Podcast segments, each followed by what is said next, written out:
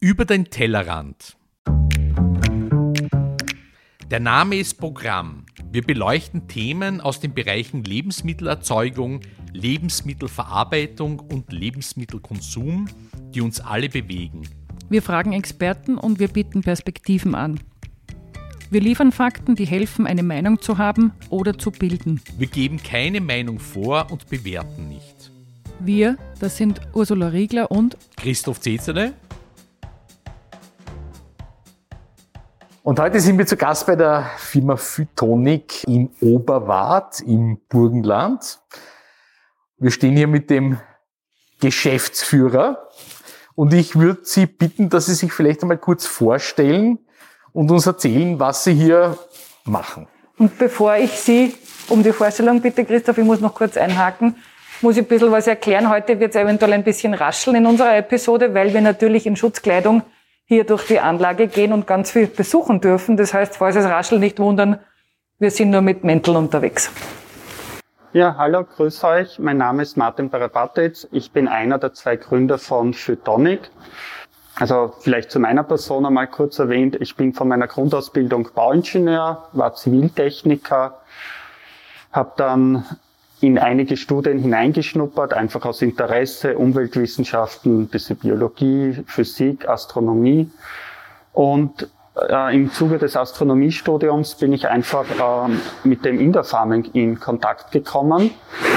Und ja, und dann habe ich mir gedacht, das ist etwas, was mich interessiert und bin und habe mich dann 2017 mit der Idee selbstständig gemacht. Jetzt muss ich fragen, von Astronomie haben Sie gesagt zu mhm. Indoor. Wie, wo ist da der Brückenschlag? Das war damals, das war irgendwo 2014, 2015, habe ich eine Ausschreibung gelesen von der NASA, wo es darum gegangen ist, um die Versorgung äh, eines Marsfluges mit äh, Gemüse, mhm. hauptsächlich Salate damals. Da gab es eine Station auf der Erde, oder? Ja, das ja. resultiert aus dieser ah. Ausschreibung. Das hat die Deutsche Luftraumfahrtgesellschaft damals gewonnen. Und da war, glaube ich, letztes Jahr oder vorletztes Jahr in Österreich hat diese Station betreut. Das war eine Pilotanlage in der Antarktis. Und äh, das war mein erster Kontakt damit. Und dann habe ich mich halt begonnen zu recherchieren und ein bisschen nachzuschauen, was es dazu gibt für landwirtschaftliche Methoden für die Zukunft. Und da habe ich gesehen, in Südostasien, Nordamerika ist Indoor Farming schon stark im Kommen.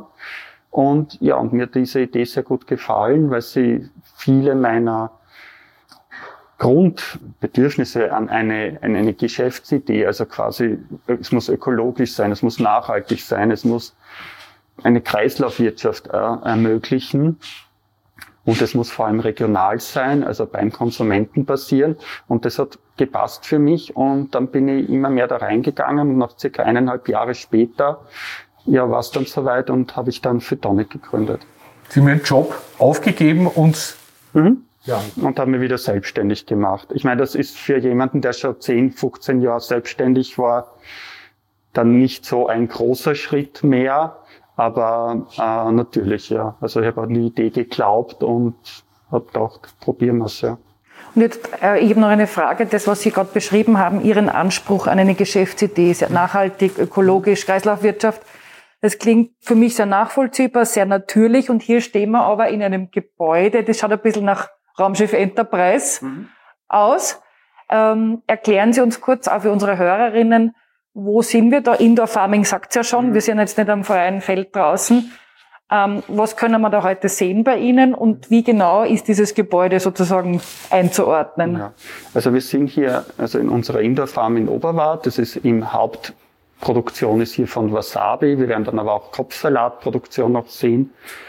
Äh, das Ganze besteht aus Containern. Container, warum? Äh, es soll flexibel sein. Man soll auch in kleinen Bereichen zubauen können, ohne dann große Umbauarbeiten zu haben, wenn sich Anforderungen verschieben. Die Container sind Container, die auch oft für Krankenhausbauten verwendet werden. Das heißt, hygienisch reinigbar, Metalloberflächen, Epoxidbeschichtung am Boden. Äh, wir haben den Anspruch, dass man alles, was hier sieht, wir sehen die Pflanzenproduktion als Lebensmittelproduktion. Das heißt, alles Materialien, die verwendet werden, sind auch für Lebensmittelproduktion geeignet. Und, ah ja, und spielen hier, sage ich einmal, von der Technik alles, was an Energieeinsparung möglich ist, wurde verwendet. Also Wir nutzen zum Beispiel die Abwärme unserer LED-Leuchten in den Pflanzenräumen, um die restlichen Bereiche, also Büro, Nebengebäude, Lebensmittelverarbeitung zu beheizen. Wir haben verwenden Luftwärmepumpen. Wir haben auf dem Dach eine Photovoltaikanlage mit 110.000 Kilowattstunden Ertrag pro Jahr. E-Autos habe ich draußen gesehen. Nur E-Autos. Also wir haben als einzige Energiequelle erneuerbare Energie, also Strom aus, mhm. also Strom. Und den beziehen wir, also ich schätze so zwischen 30 und 50 Prozent, je nach Jahr, von der hauseigenen Photovoltaikanlage. Und der Rest ist aber auch aus Stromquellen, die rein erneuerbar sind.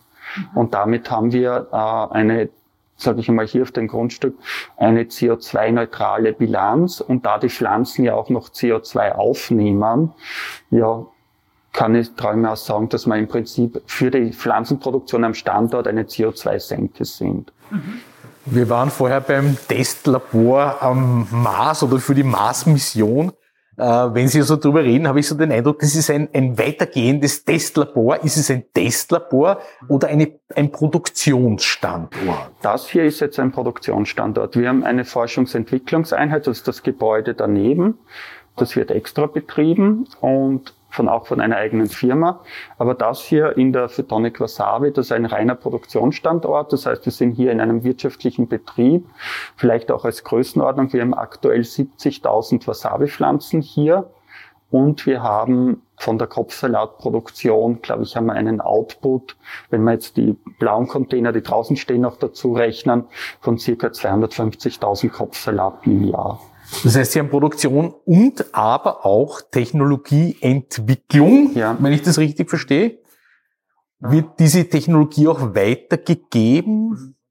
Also ja, also grundsätzlich ist es so, äh, um Indoor Farming zu verstehen, muss man sich ein bisschen äh, entkoppeln. Also man, man sieht hier, äh, es sind mehrere Bereiche, die kombiniert werden müssen. Auf der einen Seite hat man die Pflanzenforschung, die Biologie, Landwirtschaft, all diese Dinge. Auf der anderen Seite hat man Technik, die ein bisschen anders ist. Es geht sehr viel in Richtung Software, sehr viel auch in Richtung dann Automatisierung, vor allem bei den Pflanzenkreisläufen, weil äh, man hat sehr, sehr viele Pflanzen hier. Also man sieht hier auf diesem Standort mit den 70.000 Wasabis, das ist sehr, sehr viel. Und es kommt dann das Thema Betrieb dazu und beim Betrieb ist dann ein wesentlicher Faktor das Thema Logistik, die interne Logistik, weil die Pflanzen sind unterschiedlich groß und damit zahlt es sich aus, äh, je nach Wachstumsstadium auch die Pflanzen umzusetzen, kann man dichter setzen, dann weiter auseinander und man kann so den wirtschaftlichen Output sehr, sehr stark äh, erhöhen. Und diese drei, vier Themengebiete, die haben wir versucht von Anfang an unter einen Hut zu bekommen, haben deswegen auch in Forschung und Entwicklung investiert. Und ja, und ist auch jetzt noch ein Großteil unserer Arbeit. Ich habe noch einen, eine Frage, auch vielleicht aus dem aktuellen Kontext Versorgungssicherheit von Lebensmitteln oder mit Lebensmitteln. Ist Indoor Farming auch etwas, wo man sagt, man kann sich zum einen unabhängiger und sicherer aufstellen im Sinn von, man hat keine weiten Transportwege, man kann wahrscheinlich überall ein bestimmtes Lebensmittel oder eine Pflanze ziehen oder erzeugen ähm, und man ist unabhängig von Umwelteinflüssen? Ja, also es sind jetzt hier mehrere Aspekte, die Sie angesprochen haben. Bleiben wir mal beim Thema Versorgungssicherheit, also regionales Produzieren. Da bietet sich Indoor Farming aus mehreren Gründen an. Also man kann auf einer kleinen Fläche sehr, sehr viel produzieren. Das heißt, auf einen Quadratmeter Produktionsfläche kann man, das sind jetzt Zahlen aus Nordamerika, bis zu 390-fache äh, an Salat produzieren wie auf einen Quadratmeter mhm. Outdoorfläche. Also da geht es durch das Etagensystem und vor allem, wenn man das ganze Jahr über produzieren kann. Also man kann auch außerhalb der Saison produzieren. Und hier kommen wir genau zu dem, glaube ich, allerwichtigsten Punkt vom Indoor Farming. Das Indoor Farming ist in Wirklichkeit keine Konkurrenz zur Landwirtschaft, sondern es ist eine Konkurrenz zu den Importen. Mhm. Weil wenn ich außerhalb der Saison produziere, zum Beispiel Salate. Wir haben eine relativ kurze Salatsaison hier in Österreich und danach, also vor allem Spezialsalate werden extrem viel importiert. Und äh, genau zu diesen Importen versteht sich das Indoor Farming als, als Konkurrenz. Und das ist dann, glaube ich, ein sehr wesentlicher Beitrag, um vor allem auch die CO2-Belastung zu senken, aber auch um ökologische Flächen wieder an die Natur zurückgeben zu können. Und wir wissen, wir sind in Österreich Weltmeister im Versiegeln von Flächen. Und hier kann man sehr viel an Vielfalt der Natur auch wieder zurückgeben. Bei den Pflanzen gibt's da Limits oder ist alles denkbar? Könnten Sie Spargel, Paradeiser, alles anpflanzen? Machbar ist ziemlich alles. Also es geht so weit, dass sogar schon Weinreben gemacht werden in Kalifornien, wo sie das Problem haben mit Trockenheit extrem und sie wissen, dass diese besonderen Weinsorten, die sie dort haben, äh, aufgrund der Trockenheit in ein paar Jahrzehnten nicht mehr produzierbar sein werden. Und die forschen auch in die Richtung. Also man kann sehr, sehr viel machen, aber es kommt halt der wirtschaftliche Aspekt dazu. Und man muss sich immer vor Augen halten, dass wirtschaftlich immer das ist, wenn ich die Energie, die ich reinstecke, auch wieder verkaufen kann. Ich bringe jetzt zwei Beispiele. Was meine ich damit? Bei einem Salat kann ich die ganze Pflanze nutzen. Da habe ich gerade ein paar Wurzeln, die ich nicht nutzen kann. Das heißt, 100 Prozent meiner Energie, die ich reingesteckt habe, kann ich verkaufen. Bei einem Himbeerstrauch habe ich einen verholzten großen Strauch mit kleinen Beeren. Verkaufen kann ich nur die kleinen Beeren, aber die ganze Energie, die ich reingesteckt habe, ist zum Großteil in dieses verholzte, den verholzten Strauch gegangen. Das heißt, ich bekomme zwar einen hohen Preis für die Himbeeren, aber es zahlt sich nie aus, weil ich sehr viel Energie in, in, in, in Biomasse gesteckt habe, die ich nicht verwenden kann.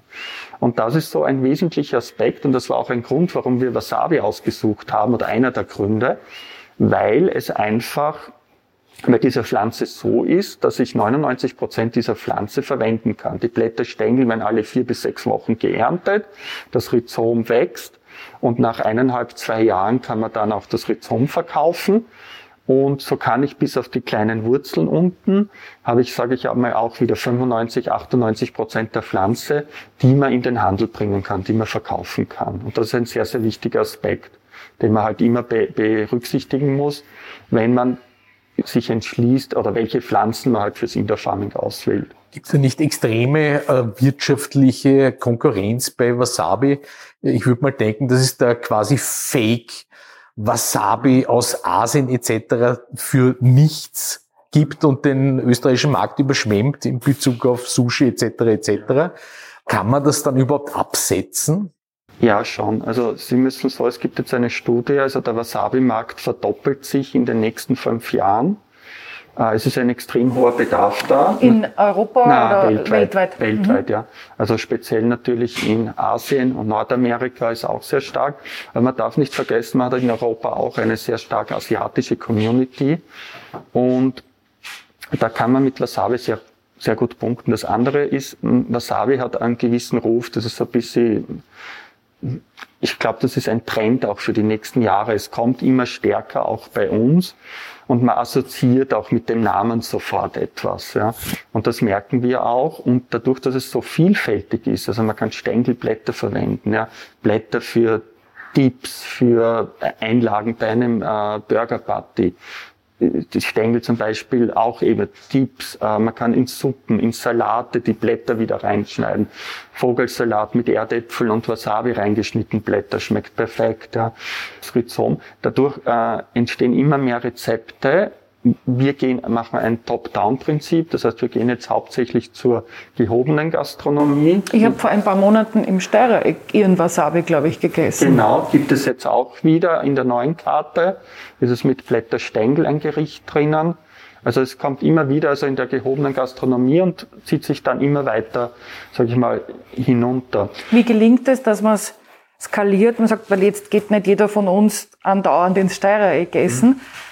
Ähm, es gibt ganz viele andere Kategorien in der Gastronomie. Wie gelingt es, auf all diese Ebenen zu gehen oder auch in die breite Gastronomie zu kommen? Ja, durch viel äh, Laufarbeit, Überzeugungsarbeit, Interesse zu schüren, auch wieder in Fachzeitschriften reinzugehen, gerade bei Köchen, Veranstaltungen zu gehen, wo Kochvereinigungen und so weiter, dass man dort Gerichte drinnen hat, dass man äh, einfach dieses Interesse immer wieder schürt. Und hilft's da auch, oder passiert es dann auch, dass wenn jemand als Gast in einem Lokal, in einem Restaurant ihren Wasabi gekostet hat in einem Gericht, kommen die dann auch zu Ihnen und sagen, wir möchten gern Wasabi bei Ihnen selbst kaufen? Manchmal ja, aber sage ich mal, ich, ich kann es jetzt nicht zuordnen dann oft, weil über den Online-Shop einfach bestellt wird und da der Kontakt ja. dann natürlich zu dem Kunden. Äh, das ist eine Erklärung. Ich finde das nämlich extrem interessant. Das ist so viele Komponenten. Ne?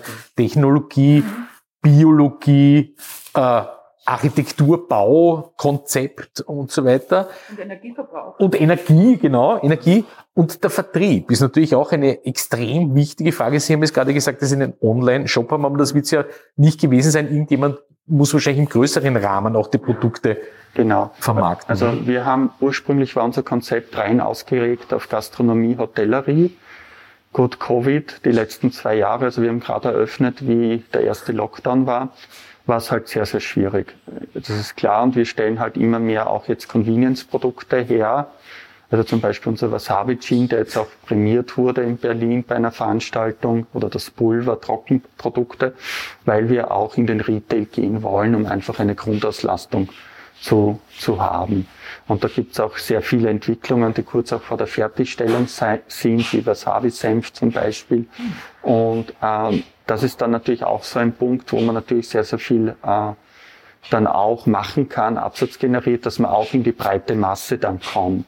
Das ist schon ein wichtiger Schritt. Und das Zweite ist, man darf halt hier nicht nur an Österreich denken, sondern wir sind hier als regional beim Wasabi, ja, nur, aber hier sind wir, sage ich einmal, Mitteleuropa als Markt, weil das noch immer besser ist. Man transportiert mhm. das von hier dorthin mit einem CO2-neutralen Transport, als es wird von Japan, Sri Lanka, äh, Taiwan oder irgendwo mit dem Flugzeug dann her transportiert. Ist es jetzt die große Chance, wenn man hört, dass Transportcontainer um ein hundertfaches teurer werden oder Schiffe wahrscheinlich gar nicht mehr fahren? Ich keine Ahnung, aus den unterschiedlichsten Gründen aktuell Dingen, die auf der Welt passieren, ist es eine Chance für Sie zu sagen, okay, das ist jetzt meine Stunde, um neue Märkte zu erschließen, weil einfach bestehende Lieferanten nicht mehr liefern können?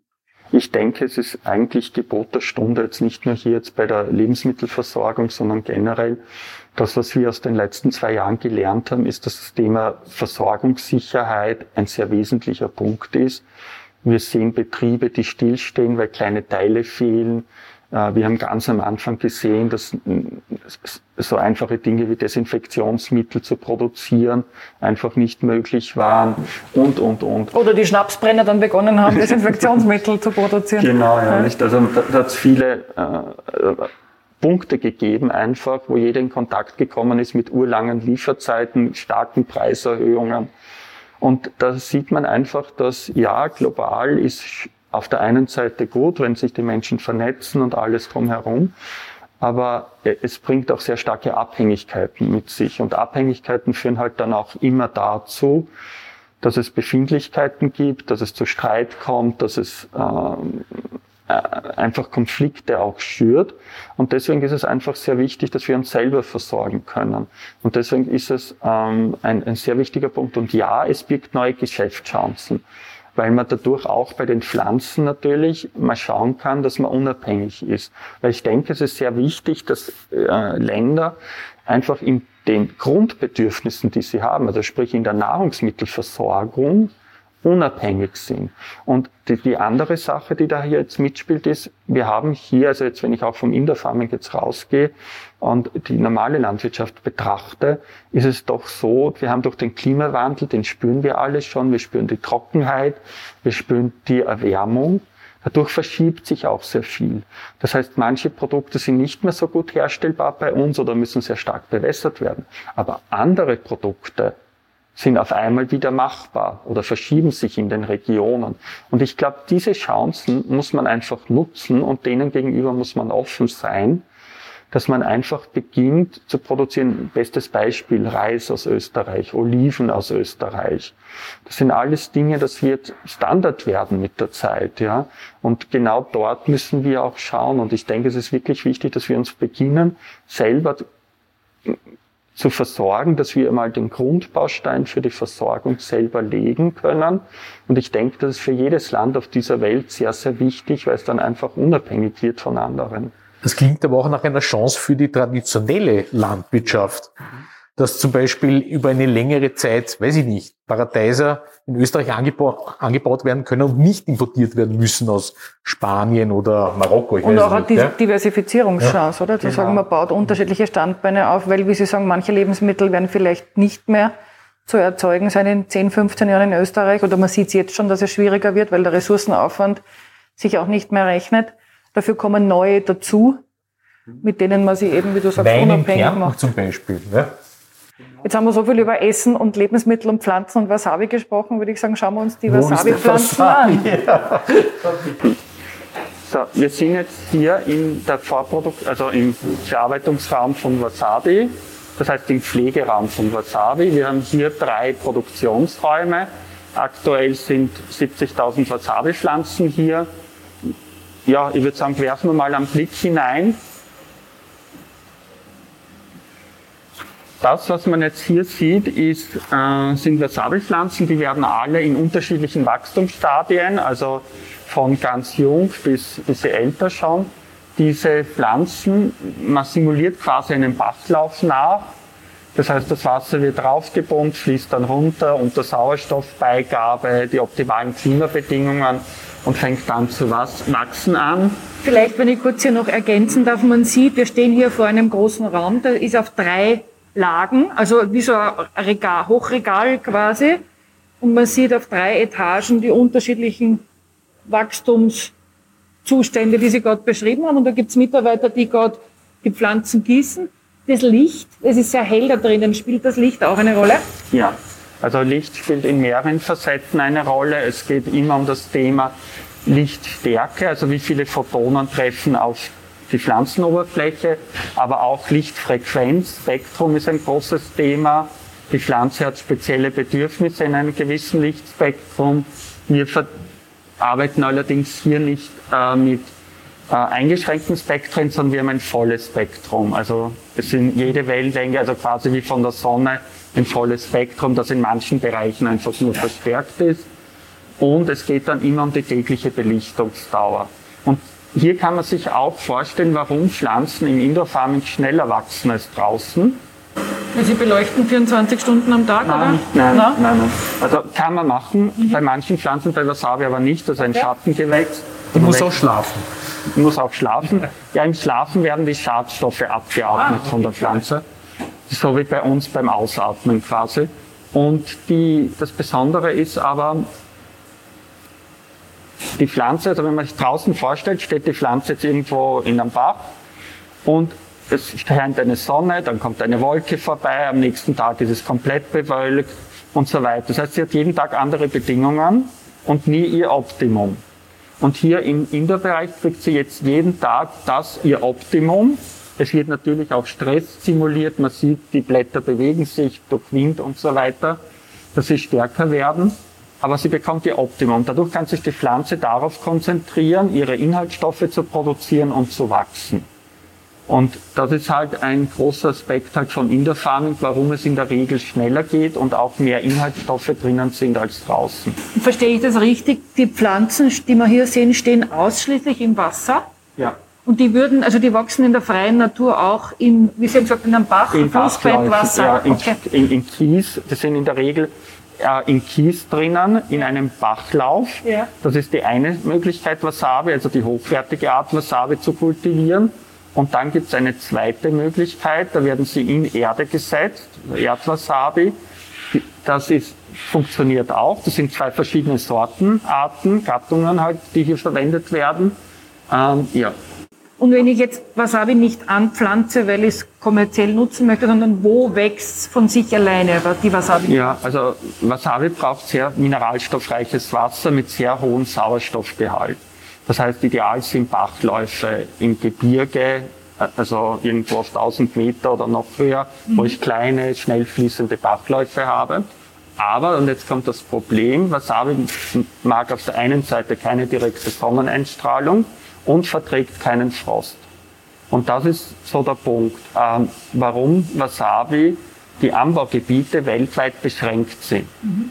Also in Japan ist ein extremer Bedarf an Wasabi da und die haben dann exportiert Also in China, in Taiwan, in Indien, Australien, Neuseeland, Nordamerika. Aber überall in diesen Ländern gibt es nur spezielle Anbaugebiete, wo das funktioniert. Und das ist so der Punkt, warum das Angebot im Outdoor-Bereich nicht so stark erhöht werden kann. Muss dem Wasser etwas zugesetzt werden? Ja. Schon. Also Pflanzen haben 20 essenz also essentielle Nährstoffe, die sie benötigen und die werden der Pflanzen in einer Kombination dann äh, zugesetzt. Und ist der Wasserbedarf sehr hoch? Es ist ein rezirkulierendes System. Wir wechseln, glaube ich, alle sechs Wochen das Wasser. Also man kann ausgehen, sowohl hier als auch bei dem Kopfsalat, dass man ca. 90 bis 95 Prozent des Wassers zur herkömmlichen Landwirtschaft spart. Man sieht hier Pflanzen in unterschiedlichen Altersgruppen, sage ich jetzt einmal. Wie alt sind die? Also es fängt an von wenigen Zentimetern hoch bis, ich würde sagen, ganz hinten so 20 Zentimeter wahrscheinlich mit großen Blättern. Wie alt sind die Pflanzen, die Also man hier sieht? ganz hinten sind circa, würde ich sagen, dreiviertel Jahr bis Jahr. Und die da vorne wurden, glaube ich, vor vier, fünf Monaten aus der Babystation rübergesetzt. Mhm. Ja. Das heißt, Sie ernten den Wasabi selbst nach zwei Jahren circa, oder? Haben Sie gesagt? ja, je nach Sorten. Also wir haben fünf Sorten hier im Betrieb. Und es gibt Sorten, die wachsen, brauchen zwei Jahre, bis sie groß genug sind. Und es gibt schnell wachsende Sorten, die brauchen ungefähr ein Jahr, eineinhalb Jahre. Das heißt, man braucht viel Geduld, wenn man Wasabi-Bauer Ja, ist. ja, aber man kann alle vier bis sechs Wochen Blätter ernten, Stängel ernten und die verkaufen wir. Und diese Blätterstängel machen ungefähr zwei Drittel vom Wert einer Wasabi-Pflanze aus Ah. über die Lebenszeit. Also es ist nicht nur das Rhizom, sondern es sind die Blätter und Stängel. Das ist die Verarbeitung, die wir hier gerade sehen. Das, Das ist Pflege, ja, und da werden Blätterstängel geerntet und aus denen wird dann Pulver gemacht. für mich hat das ein bisschen was von einer Apotheke, weil es wird ja jedes einzelne Blatt hier per Hand gereinigt, geschnitten, beschnitten. Ja, also es ist auch so. Also das, was wir gemacht haben, ist, wir haben die Klimabedingungen für die Pflanzen und alles drumherum, das ist automatisiert äh, von uns entwickelt, aber die Pflege der Pflanzen, die ist nicht automatisiert. Und das ist jetzt zum Beispiel ein Unterschied, zum Beispiel hier vom Wasabi und dann vom Kopfsalat. Beim Wasabi durch die lange Zeit im System muss man sehr, sehr viel Pflege machen. Und im äh, Kopfsalatbereich ist es wieder ganz anders. Da setzt man den Salat und der wird nach vier, fünf Wochen wird er schon ausgeliefert. Da ist fast kein Pflegeanteil, da geht es eher nur ums Setzen. Das sind halt komplett zwei unterschiedliche, unterschiedliche Sachen. Nur darf man halt nicht vergessen, die Pflege ist auch immer eine Ernte. Also auch von der wirtschaftlichen Seite passiert da was. Da wird wirklich bedächtig jedes Blatt bearbeitet, finde ich faszinierend. Ist Wasabi ein Luxusgut? Also Sie müssen rechnen für äh, Rhizome, also wird bis zu einem Kilo bis zu 700 Euro bezahlt. Rhizom ist die, Die- die- Frucht quasi. Ja, unten, also so wie der, die Krähenwurzel. Ja. Nur beim äh, Wasabi hat man äh, das Rhizom, Blätter, Stängel und vom Rhizom gehen dann noch feine Wurzeln weg. Also ist ein Brokkoli, also es ist so ähnlich wie ein Brokkoli, Ja. also ein Brokkoli-Gewächs auch, der Wasabi. Und da hat man ja auch beim Brokkoli diesen Strunk, Mhm. der rausgeht und das ist im Prinzip das Rhizom beim Wasabi. Und der wird ja, also zu Ihrer Frage Luxusgut ja. Und Blätterstängel sind eigentlich auch sehr teuer. Also kriegen bis zu 100 Euro pro Kilo wird hier schon verlangt und auch bezahlt dafür. Und wird halt dann nicht als, wenn es in Salat gebe ich es immer als Beimischung dazu, einfach um den Geschmack zu erhöhen. Weil ein wesentlicher Punkt ist, nämlich beim Wasabi, und das ist, glaube ich, ein sehr wichtiger Punkt, dass äh, beim Wasabi die wir identifizieren Wasabi immer mit Schärfe. Ja. Wasabi ist scharf, ist es auch, durch die Senföle wird es scharf, aber äh, die Schärfe ist erstens mal nur kurz, geht in die Nebenhöhlen und ist dann weg, aber beim Wasabi geht es eigentlich um Aroma. Es ist ein sehr, sehr vielfältiges Geschmackserlebnis, das man durch diese kurze Schärfe auch genießen kann. Und das unterscheidet ihn dann von sehr, sehr vielen anderen scharfen Gerichten. Und das macht es dann wirklich so, dass es auch Kinder essen können und auch ja, Leute, die nicht so gerne scharf essen. Wer sind denn Ihre Kunden, wenn Sie sagen, zum einen, es ist natürlich vom Geschmack sozusagen ähm, eine ganz spezielle Kategorie, aber eben auch sehr teuer. Wer kauft bei Ihnen die Blätter zum Beispiel? Ja, Blätter geht halt hauptsächlich, wie gesagt, in die Gastronomie.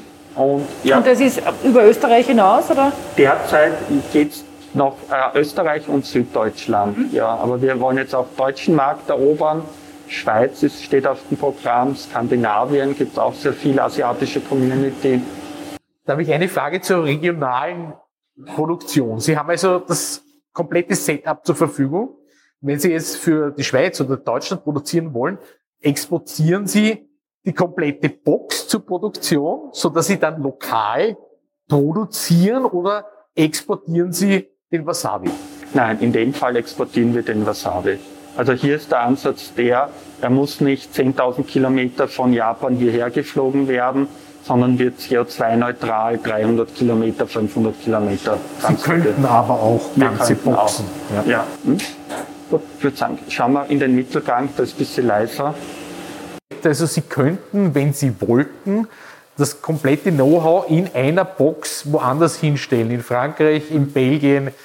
Ja, das könnten wir. Also ist, ist das mittelfristig eine Idee ja, oder, oder denken da, Sie darüber also nach? Sind, also mit Wasabi wird es wahrscheinlich so sein, dass wir mit dieser Idee dann zurück nach Asien gehen werden, nach Japan und nach Nordamerika. Ah, interessant. Ja. Und in, äh, bei den Kopfsalaten, da arbeiten wir gerade ein, also ein Konzept ist eigentlich schon weit fortgeschritten, wo wir noch heuer eine Betriebsstätte in einer Großstadt, also in Wien eröffnen möchten und dann in größere Städte direkt vor den Toren der Stadt eine Kopfsalatproduktion dann hin. Im Centre Pompidou zum Beispiel. Also Paris ist auch dabei. Ah.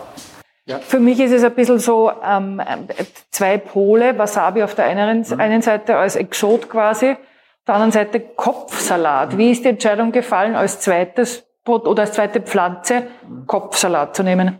Ja, also äh, vielleicht, ich fange ein bisschen größer an, das Bild zu zeichnen. Also Wasabi war ja die Idee, Angebot kann draußen nicht erhöht werden, die Nachfrage steigt aber weltweit. Kann ich zu 100 Prozent verwenden, die Pflanze. Das gleiche habe ich aber eigentlich bei Kopfsalat auch. Also ich muss es zu 100 Prozent verwenden. Oder kann ich es verwenden? Und der Unterschied ist halt, der Kopfsalat ist jetzt kein Luxusprodukt, sondern es ist ein tägliches Produkt. Und das wollten wir einfach auch zeigen, dass beides machbar ist. Luxus als auch tägliches Produkt. Von der Wirtschaftlichkeit ist es ungefähr gleich, also sowohl Wasabi als auch Salate. Man darf nie vergessen, also ich habe hier gesagt, Blätterstängel werden alle vier Wochen geerntet, vier bis sechs Wochen. Der Salat wird auch alle vier Wochen abgeerntet, vier bis fünf Wochen kann auch zu 100 Prozent. Also da ist man von der Wirtschaftlichkeit ungefähr auf der gleichen Schiene, weil der Salat einfach sehr, sehr schnell wächst. Und das war halt auch so ein Grund. Also wir wollen beide Schienen bedienen. Also es wird in weiterer Folge Safran gibt's ja auch schon von mhm. uns. Das heißt, auf der Luxusschiene weiterfahren, aber auf der anderen Seite auch die täglichen Bedarfsschiene, wo es dann darum geht, die tägliche Essensversorgung zu gewährleisten. Das ist auch etwas, was wir aufbauen wollen. Weil dort kann man natürlich diese Regionalität dann, wie vorhin auch schon gesagt, wirklich so weit spielen, dass man wirklich vor Ort produziert, in einem Radius nur mehr von 30, 40, 50 Kilometer ausliefert. Und da kommt das Indoor Farming dann e- sehr, sehr zum Tragen. Mhm. Ich möchte noch einmal auf die Energie explizit kommen. Wir haben es schon mal kurz angerissen, weil die Produktion schaut ja doch relativ energieintensiv aus auch wasserintensiv, aber das haben wir auch schon angerissen. Wie wird die Energie erzeugt und wie stark sind sie von externen Lieferungen abhängig? Derzeit ist es so, dass wir also circa 30 bis 50 Prozent vom Energiebedarf decken wir durch die hauseigene Photovoltaikanlage. Unser Ziel ist es, bis Ende des Jahres auf 70 Prozent zu kommen. Wir wollen hier mit Windkraft verstärken, um auch in der Nacht einen gewissen Teil abdecken zu können. Aber der restliche Bereich, den wir jetzt haben, den beziehen wir aus 100 Prozent erneuerbaren Energiequellen, also kaufen wir zu. Das heißt, von einer Autarkie, sage ich einmal, mit Ende des Jahres haben wir ungefähr 20, 30 Prozent, die wir extern beziehen müssen von den Energiequellen her. Äh, das ist einfach halt mit Photovoltaik, Windkraft gibt es halt auch Tage, wo weder Sonne scheint noch der Wind geht.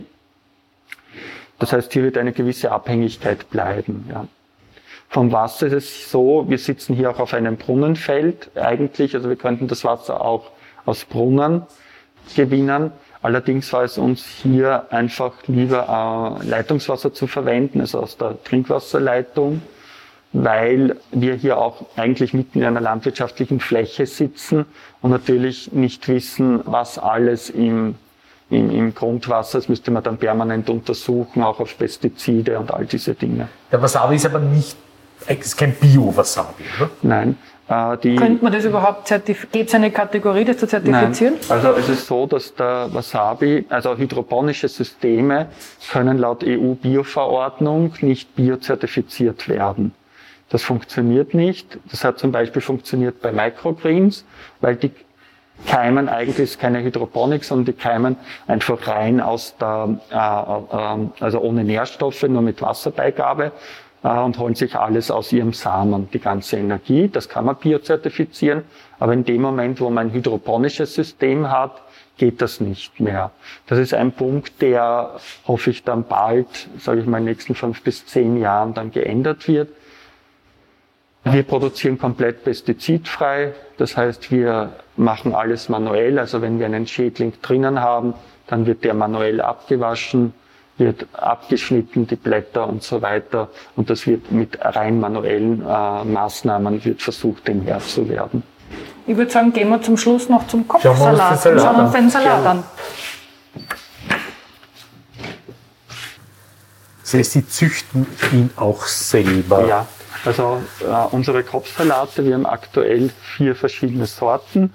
Hier, die werden aus dem Samen hier gezüchtet, also gezüchtet, äh, wachsen gelassen, werden zwei bis dreimal umgesetzt und ja, wachsen dann im Prinzip auch in einem hydroponischen System, einem, sagen wir mal, Running Hydro, eben Flut, also wo das Wasser permanent durchfließt und äh, zirkuliert. Sie haben vorhin, wie wir noch beim Wasabi drüben standen, das Thema Schädlinge angesprochen. Mhm. Jetzt schauen wir hier in den Raum, wo der Kopfsalat wächst, auch teilweise schon sehr große Pflanzen. Ich sehe keine Raupenlöcher. Gibt es in so einem Indoor-Bereich überhaupt Schädlinge oder welche? Es ist so, also beim Salat her gibt es keine Schädlinge. Das ist auch der große Vorteil, weil man alle Blätter verwenden kann. Das, das heißt, man kauft das. Genau, das ist auch das große Argument in der Gastronomie. Und es muss auch nicht drei, viermal gewaschen werden, sondern wird einfach nur abgespritzt und und kann dann im Prinzip schon verzehrt werden. Und das ist natürlich ein großer Arbeitszeitgewinn in der Gastronomie und dadurch kann man auch mit dem Preis ein bisschen spielen oder nach oben gehen. Schädlinge ist es so, also ja, man ist versucht, einen Reinraum quasi zu schaffen, aber es ist natürlich nicht möglich. Also es kommen immer wieder kommen Insekten oder irgend sowas hinein das hat man manchmal oder manchmal Blattlaus oder solche Dinge. Und diese Dinge muss man einfach manuell dann versuchen mhm. wegzubekommen. Aber wahrscheinlich in einem sehr, sehr viel geringeren Ausmaß, ja, oder? Ja. Als ich es in einem klassischen Folientunnel hätte oder überhaupt im Freiland. Ja, sehr viel geringer, ja. Jetzt haben wir zwei ganz unterschiedliche Pflanzen hier gesehen bei Ihnen. Gibt es schon Pläne, eine dritte, vierte, fünfte Kategorie zu entwickeln? Können Sie schon was sagen dazu? Ja, also wir haben dann auch Safran standardmäßig noch, den bauen wir aber nur einmal im Jahr an und verkaufen dann über das ganze Jahr. Also eigentlich wie im Outdoor-Bereich, oder? Outdoor. Es gibt ja in Dürnstein eine, eine ja. Safran-Manufaktur, wenn ich weiß. Das, genau. das heißt, man erntet einmal im Jahr. Wir ernten einmal im Jahr dann. Also es ist einfach ein Luxusprodukt, das wir äh, in Kleinmengen, sage ich mal, verkaufen. Ja, sehr wenig beim ja genau, ja. Und äh, ja, was es geben wird, was vielleicht spannend ist, sind die Wintererdbeeren. Also wir mhm. werden jetzt im Mai beginnen, auch aus Samen Erdbeeren anzubauen und dann im Winter aber auch wieder hauptsächlich für die Spitzengastronomie, dann halt im November, Dezember, Jänner ja, klimaneutrale, CO2-neutrale Erdbeeren anzubieten das ist etwas, was kommt, ja, und sonst, sage ich mal, lassen wir uns überraschen. Es gibt einiges in der Pipeline und ja. Noch eine Frage dazu, weil Sie gerade Wintererdbeeren gesagt ja. haben. Wenn ich jetzt im Winter in Österreich in einem Lokal Erdbeeren bekomme, habe ich Fragezeichen als Gast, weil ich möchte keine Erdbeeren im Winter essen, weil davon ausgeht, dass sie von irgendwoher kommen bisher. Wie sehr gelingt, dass Ihre Abnehmer, die Gastronomen, die bei Ihnen kaufen, das auch kommunizieren und ein bisschen erklären, was habe ich da am Teller und mhm. dass es aus Österreich kommt. Ja, also wenn man schaut, auf der Speisekarte steht dann dabei aus Oberwart oder aus dem Burgenland und all diese Dinge. Und wir haben in unserer Werbelinie auch diesen äh, marketingtechnischen Effekt, den regionalen Aspekt drinnen mit pannonischen oder wo wir uns auf diese pannonische Region dann auch beziehen. Ursula, ich glaube, wir haben heute einen Blick in die Zukunft gemacht, ja. zum Mars sozusagen. Zum Mars, absolut.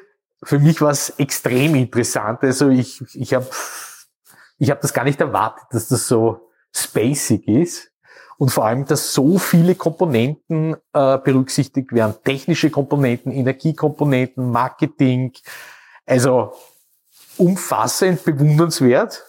Okay. Und eine interessante Perspektive auch für die regionale Landwirtschaft. Aus meiner Sicht, das finde ich fast am spannendsten zu sagen, man kann von ihnen wahrscheinlich auch viel lernen und man kann auch als ganz traditioneller Betrieb möglicherweise Elemente von ihrem Anbau übernehmen. Genau, ich denke, das wird die Zukunft sein, ja. Vielen Dank für Ihre Zeit. Vielen lieben Dank. Dankeschön, ja. Wenn euch diese Episode gefallen hat, freuen wir uns über ein Abo und weitere Informationen findet ihr auf der Website Tellerant.io.